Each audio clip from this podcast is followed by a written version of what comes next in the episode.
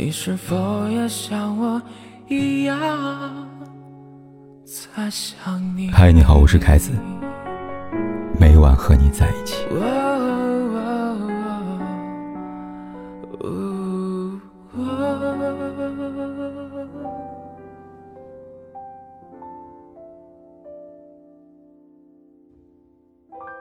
沈梦辰又被骂了，这次是因为几张微信聊天截图。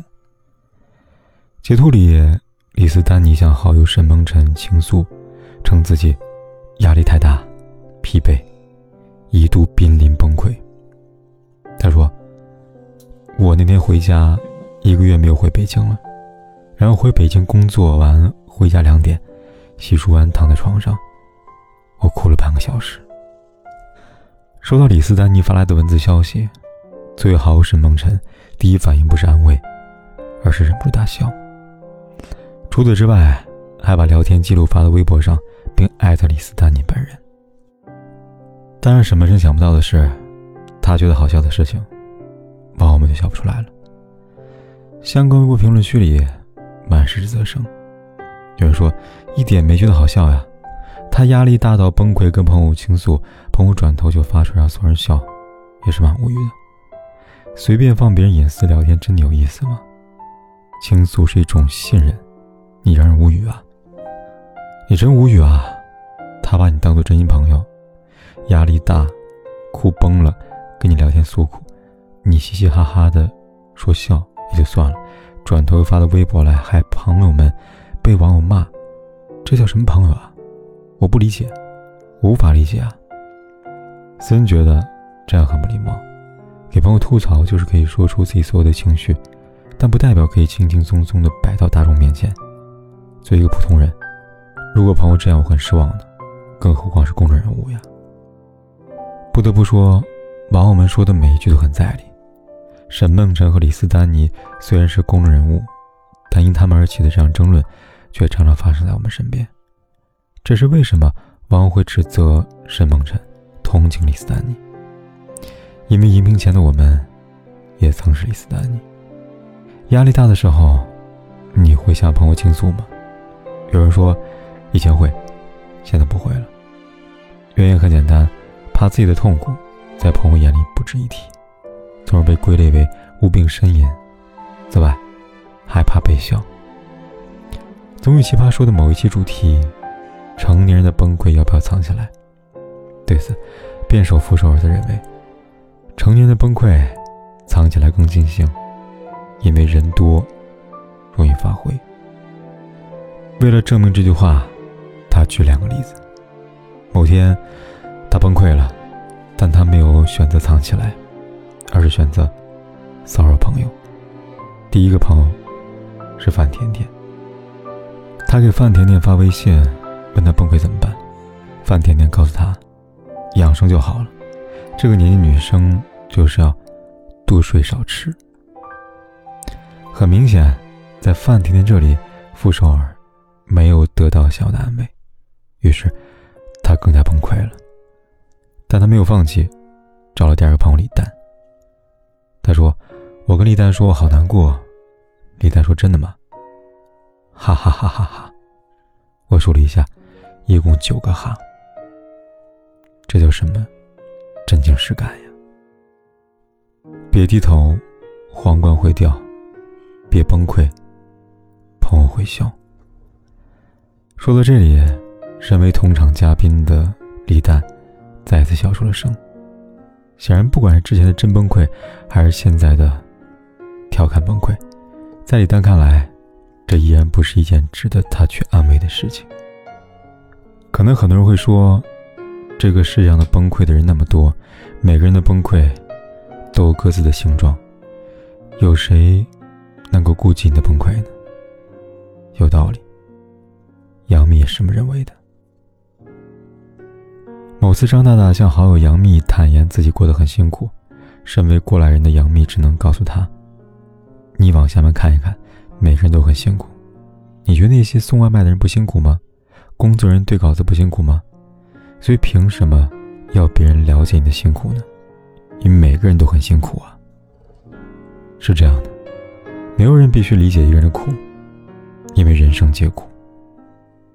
我只想说，如果一个人和你谈起他有多痛苦、多崩溃、多难过，你可以不出声，但别笑出声。为什么不能笑呢？笑本身没有错，重点看笑什么，以及怎么笑。比如他人痛苦这件事情，也不是不能笑。有时候适当的笑一笑，可以在某种程度上活跃气氛，挣脱压抑的作用。难就难在我们不好把握笑的尺度，因为笑过头就会变成嘲笑。他的出现非但不起到安慰的作用，还会让别人痛上加痛，好比在伤口上撒盐。要是笑过了头，你就会飞到天上去。要想回到地面，你必须做一件伤心事。讽刺的是，做伤心事的人，往往是笑的那个。二零一九年八月，电影《小丑》在威尼斯电影节上映，它让很多观赏过它的观众认识到一种病——神经性疾病。这种病会让患者时不时发出不合时宜、且让人恼怒的尖声大笑。即便如此，小丑亚瑟也没有因此放下自己的梦想，他想成为一名优秀的脱口秀演员。然而现实却一次次告诉他，常伴左右的不只是自己因为疾病而产生的笑声，还有别人的嘲笑。他尝试对遇到人微笑。却让别人以为他是可以随意欺负欺笑的小丑，夺走广告牌，附赠一顿毒打。他被同事陷害，表面是兄弟，背地里插上致命一刀，笑他是怪胎，导致亚瑟失去经济来源。盘问他的警察把他大笑不止的病，笑成小丑把戏。电视里，身为偶像的莫里，把他的演出视为笑话。肆意讽刺，也正是这些带着满满恶意的笑声，在故事最后摧毁亚瑟的精神世界。很多年前，亚瑟妈妈曾经告诉他：“你要多笑，要高高兴兴的。你来到这个世界上，是传播快乐和笑声的。”他听妈妈的话，他一直在努力，只是他想逗笑别人，而别人。却总是用笑让他哭，所以如何才能把握好笑的尺度呢？从而不让笑加剧别人的痛苦的四个字：同身受。如果一件事情发生在你身上，你笑不出来，那么请别去笑话别人，也别说你怎么开不起玩笑呢？有些人开的玩笑。你心里别扭，那就说明这玩笑不是玩笑，而是嘲笑。不用为不在乎你的人伤怀，也别放弃他们，让他们阴阳怪气的待在你身边，独增生活的乐趣就好了。重要的是，当你有一天发现有人开你的玩笑，你却一点也不介意，那就说明他们是住进你心里的朋友。这些玩笑。字字句句都恰好。记住，戳到痛处的玩笑，从来就不是玩笑。就当做这是一年的光阴蹉跎，我不再温习每次深情的交错，我们不过是各自转动的星球。拥抱着永恒的空洞，就当做你的离去起不了作用。的心还完整的像一个黑洞，深深的把你吸附在无边宇宙，一抬起头就能。够看见你依然为我闪烁，走不出的路口，一个人一瞬间淹没